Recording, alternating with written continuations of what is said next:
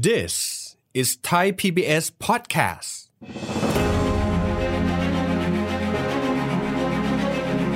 เรื่องความหลากหลายของเพศสภาพยิ่งวันยิ่งทวีความสำคัญนะครับ เพราะเราเชื่อว่าทุกเพศสภาพต้องมีความเท่าเทียมกัน ทีนี้ถ้ามามองโฟกัสของผู้ชายกับผู้หญิง ท่านว่าในบ้านเราในประเทศเราบทบาทของคุณผู้หญิงเพิ่มมากขึ้นขนาดไหนครับ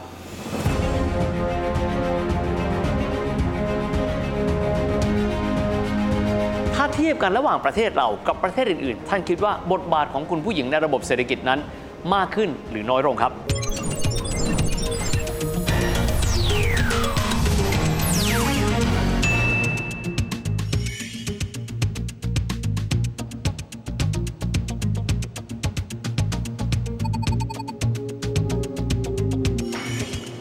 สวัสดีครับท่านผู้ชมครับ ยินดีต้อนรับเข้าสู่รายการเศรษฐกิจติดบ้านนะครับ วันนี้เราจะมาคุยกันถึงประเด็นที่เราอาจจะไม่เคยได้แตะกันเยอะนัก นั่นคือเรื่องของประเด็นเรื่องเกี่ยวกับผู้หญิงนะครับ โดยเฉพาะยิ่งเลยพลังผู้หญิงนะครับในเวทีโลกกันด้วย สาเหตุที่เรามาคุยเรื่องนี้กันในวันนี้นะครับ เพราะว่าการประชุมเอเปกซึ่งปีนี้เราเป็นเจ้าภาพนะครับ ก็คือหลังจากที่เราเคยเป็นเจ้าภาพมาแล้วเมื่อ 19 ปีที่แล้ว ครั้งนี้เราเป็นเจ้าภาพอีกครั้งหนึ่งกันด้วยนะครับหนึ่งในประเด็นที่มีการพูดคุยกันคือเรื่องของบทบาทของผู้หญิงในระบบเศรษฐกิจกันด้วย ต้องบอกแบบนี้ครับว่าเอเปกชื่อมันก็บอกแล้วนะครับสองตัวสุดท้ายคือ Economic Cooperation คือความร่วมมือทางเศรษฐกิจ และยิ่งวันคุณผู้หญิงก็ยิ่งทวีความสำคัญนะครับในวงการเศรษฐกิจมากขึ้นกันด้วย วันนี้เราลองมาดูนะครับว่าประเด็นหลักๆ เลยที่จะมีการพูดถึงกันนะครับในเวทีเอเปกนั้นจะประกอบไปด้วยอะไรกันบ้างรวมถึงมาเอ็กซเรย์กันด้วยครับว่าบทบาทของคุณผู้หญิงไทย ในวงจรเศรษฐกิจนั้นเป็นอย่างไร แต่ก่อนอื่นเลยครับผมขอไปที่ตัวเลขนะครับที่รายงานของ Bloomberg ได้มีการรายงานออกมา ถ้าหากว่าเรามองนะครับเราจะพบนะครับว่า GDP ของโลกในเวลานี้เนี่ยก็ตกประมาณสัก 90 ล้านล้านเหรียญสหรัฐด้วยกันคำว่าล้านล้านหลายท่านอาจจะถามว่ามันมีศูนย์กี่ตัว ล้านล้านหรือ trillion มีศูนย์12 ตัวด้วยกันนะครับ และตัวเลขตัวนี้ครับ พบว่าประมาณ 1 ใน 3 เลยนะครับ คือมูลค่าทางเศรษฐกิจที่คุณผู้หญิงที่อยู่ในระบบเศรษฐกิจนั้น สามารถทำให้เกิดขึ้น แสดงให้เห็นนะครับว่าเรื่องของบทบาทคุณผู้หญิงบนโลกใบนี้เยอะขึ้นมาด้วย นอกเหนือไปจากนี้นะครับถ้าหากว่าเราดูครับจะพบว่า 85%เลยของคุณผู้หญิงทั่วโลกนี้ ถือได้ว่ามีบทบาทสำคัญเลย ในการที่จะดูแลในเรื่องการใช้จ่ายในแต่ละครัวเรือน อันนี้ผมเชื่อว่าคุณผู้ชายคงไม่เห็นแตกต่างไปด้วยนะครับว่ายิ่งวันคุณผู้หญิงยิ่งมีบทบาทมากขึ้นเรื่อยๆ แต่ว่าไม่แต่เพียงแค่นั้นครับหากเราไปมองสินทรัพย์ของทั่วโลกกันเลยนะครับพบว่าประมาณ 31.5%ของสินทรัพย์ทั่วโลกนั้น อยู่ในมือการบริหารของคุณผู้หญิง เพราะฉะนั้นเรื่องตรงนี้คงไม่ต้องพูดถึง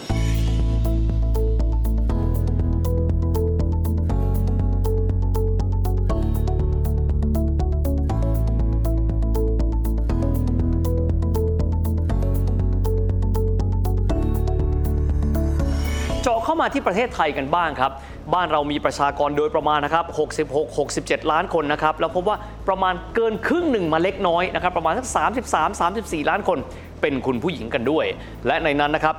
31%นั้นก็คือโดยประมาณเกือบเกือบจะ 10 ล้านคนนั้น เป็นผู้หญิงที่เป็นโสดนะครับ ดังนั้นนั่นก็เป็นภาพรวมเลยนะครับ ของเรื่องของสถานภาพของคุณผู้หญิงในโลกที่เกี่ยวข้องกับธุรกิจร่วมถึงบ้านเรากันด้วย บ้านเรากันเองถ้าหากว่าดูนะครับจากประมาณสัก 178 ประเทศทั่วโลกที่เขามีการทำการวิจัย จะพบแบบนี้ครับว่าถือเป็นข่าวดีนะครับ เพราะบ้านเรานั้นเป็นประเทศที่ติดดับ 22 ของโลกจาก 178 ประเทศครับ ที่มีการให้คุณค่า รวมถึงมีการส่งเสริมบทบาทของคุณผู้หญิงในระบบเศรษฐกิจกันด้วย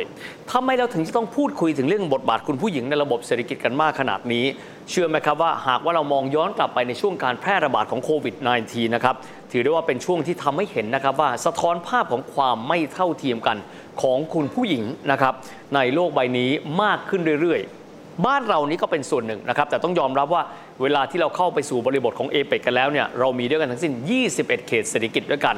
และไม่ได้มีความหมายว่า 21 เขตเศรษฐกิจเศรษฐกิจนี้ คุณผู้หญิงจะมีบทบาทในเชิงเศรษฐกิจนั้น มากและเท่าเทียมกัน บ้านเราอาจจะถือว่าอยู่ในลำดับต้นๆนะครับแต่ต้องยอมรับประเด็นนี้ก็เลยกลายมาเป็นประเด็นที่มีความสำคัญ โดยเฉพาะยิ่งเลย บริบทการประชุมเอเปกครั้งแรกที่เห็นกันหน้าต่อหน้า นะครับหลังจากการแพร่ระบาดโควิด -19 เรามาดูกันบ้างครับที่บอกว่าเท่าเทียมหรือไม่เท่าเทียมนั้นเป็นอย่างไร ในช่วงการแพร่ระบาดของโควิดนั้นจะพบนะครับว่าผู้หญิงนั้นดูเหมือนกับว่าจะไม่ได้รับความเป็นธรรมในช่วงที่ตัวเองนั้นหยุดงานนะครับเพราะว่าผู้ชายหลายๆคนเลยนะครับในระบบเศรษฐกิจนี้ เวลาที่หยุดงานไป ก็จะสามารถที่จะยังคงได้เงินเดือนกันด้วย แต่ถ้าว่าไปดูคุณผู้หญิงนะครับพบว่ามีอยู่ 118 ประเทศเลย ที่มีการระบุนะครับแล้วบอกว่าผู้หญิง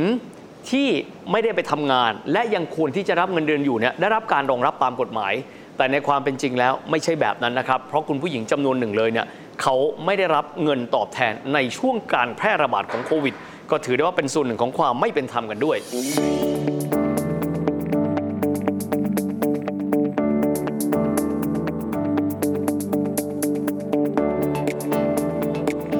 เรามาดูความคืบหน้านะครับ เกี่ยวข้องกับเรื่องของคุณผู้หญิงในกรอบของเอเปกกันบ้างนะครับ ว่าในแง่ภาพรวมนั้นเป็นอย่างไรกันบ้างครับ กระทรวงการพัฒนาสังคมและความมั่นคงของมนุษย์นะครับได้มีการเปิดเผยถึงการประชุมเอเปกด้านสตรีและเศรษฐกิจ ซึ่งเขามีเวทีนี้แยกต่างหากเลยนะครับ พร้อมก็ร่วมกันนะครับในการเสริมพลังคุณสุภาพสตรี ในการพัฒนาเศรษฐกิจที่ครอบคลุมยั่งยืนนะครับ โดยทางนะครับเจ้าภาพของการประชุมในเรื่องนี้นะครับ ซึ่งปีนี้ก็เป็นไทยนี่แหละครับ ก็คือทางกระทรวงการพัฒนาสังคมและความมั่นคงของมนุษย์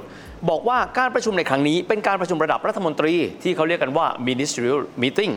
ด้านสตรีนะครับจากเขตเศรษฐกิจต่างๆ ซึ่งก็มี 21 เขตเศรษฐกิจ ผลลัพธ์การประชุมก็มีอยู่หลากหลายข้อด้วยกันนะครับ ซึ่งที่ประชุมครับ ได้แสดงให้เห็นถึงความมุ่งมั่นนะครับในการยกระดับความเสมอภาคทางเพศ การส่งเสริมบทบาทการมีส่วนร่วมทางเศรษฐกิจของสตรีครับผ่านแนวความคิด BCG ซึ่งแนวความคิดนี้เป็นแนวความคิดที่บ้านเรานั้นผลักดันอยู่ก็คือ Bio Economy Circular Economy Green Economy เช่น การประกาศใช้นโยบาย และมีข้อริเริ่มที่คำนึงถึงมิติเพศสภาวะ อบรมส่งเสริมทักษะด้านดิจิทัล และอาชีพ การเข้าถึงการศึกษาด้านสเต็มสเต็มคืออะไรครับ วิทยาศาสตร์ เทคโนโลยี วิศวกรรม และก็คณิตศาสตร์กันด้วย รวมถึงการเข้าถึงแหล่งทุนสำหรับนักธุรกิจสตรี ผู้ประกอบการสตรีกันด้วย นอกเหนือไปจากนี้นะครับเรื่องของการส่งเสริมบทบาทสตรีนะครับก็จะมีสิ่งที่เรียกกันว่า dashboard นะครับเป็นกลไกสำคัญในการติดตามความคืบหน้าต่างๆ รวมถึงการส่งเสริมบทบาทสตรีนะครับรวมถึงการเติมปัจจัยต่างๆ ในการให้นำไปสู่สังคมที่มีความเสมอภาคระหว่างเพศกันด้วย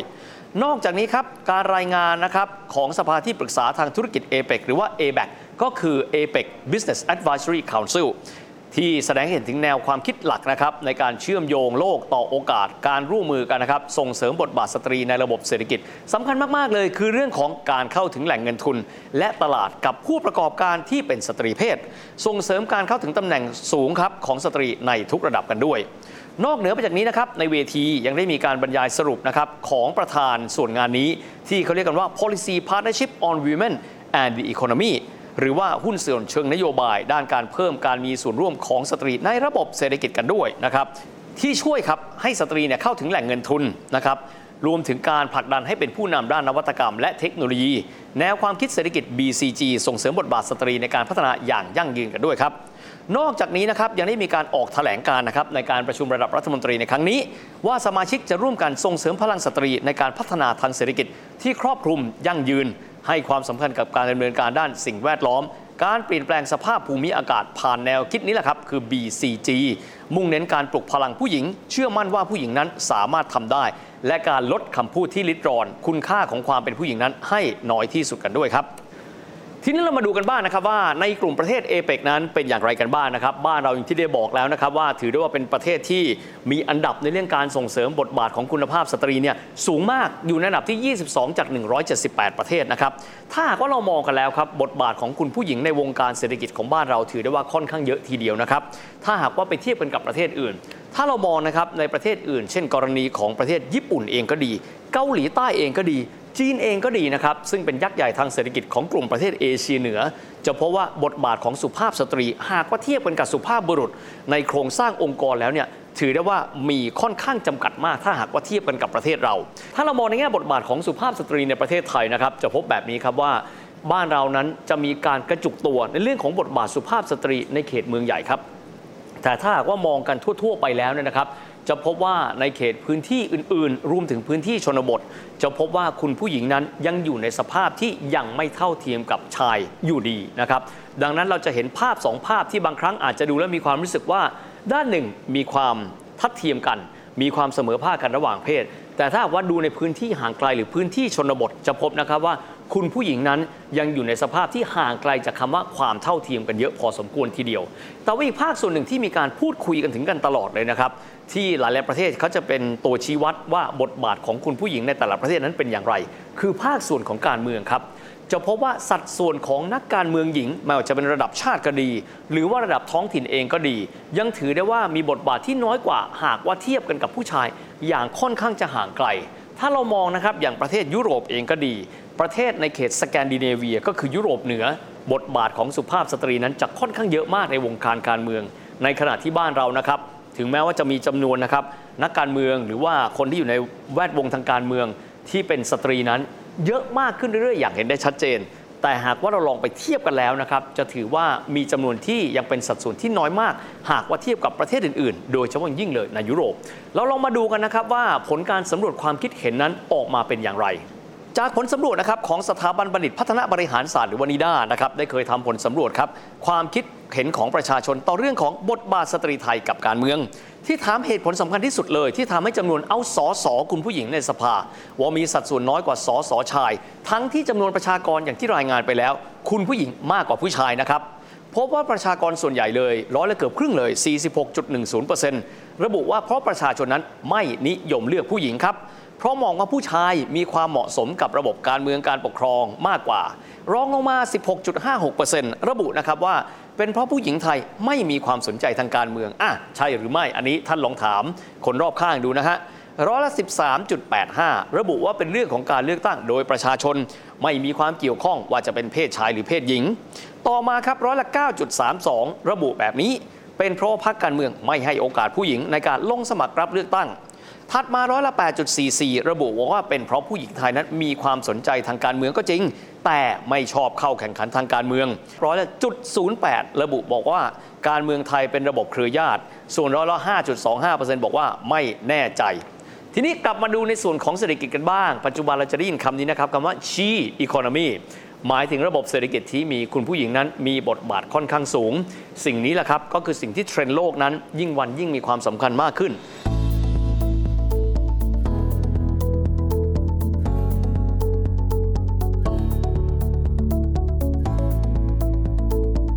เราจะเห็นบทบาทของคุณผู้หญิงในแต่ละแวดวง โดยเฉพาะเศรษฐกิจและธุรกิจนั้นสูงขึ้นเรื่อยๆ แต่กันนั้นก็ตามแต่ครับเวทีการประชุมเอเปกนะครับรวมถึงไม่ว่าจะเป็นเวทีการประชุมใดก็ดี ในปัจจุบันนะครับจะให้ความสำคัญเรื่องน้ำหนักนะครับของการให้น้ำหนักความเสมอภาคกันของทุกๆ เพศสภาพเลย โดยเฉพาะอย่างยิ่งนะครับคุณผู้หญิงให้มากขึ้นกันด้วยนะครับซึ่งสังคมไทยเองต่อเนื่องมาจากการประชุมนะครับเอเปกในระดับรัฐมนตรีแล้ว เราก็ต้องหันกลับมามองนะครับว่า แล้วบ้านเราจะมีปัจจัยส่วนใดที่สามารถที่จะส่งเสริมบทบาทนะครับของสุภาพสตรีให้มีมากขึ้นไม่ว่าจะเป็นในแวดวงใดก็ตาม โดยเฉพาะอย่างยิ่งครับ ในแวดวงที่มีความเกี่ยวข้องกันเศรษฐกิจและธุรกิจกันด้วย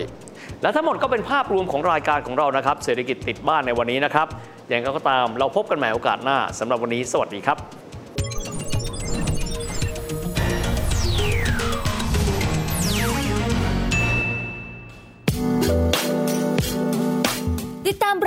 ทางเว็บไซต์และแอปพลิเคชันของไทย PBS Podcast Spotify SoundCloud Google Podcast Apple Podcast และ YouTube Channel Thai PBS Podcast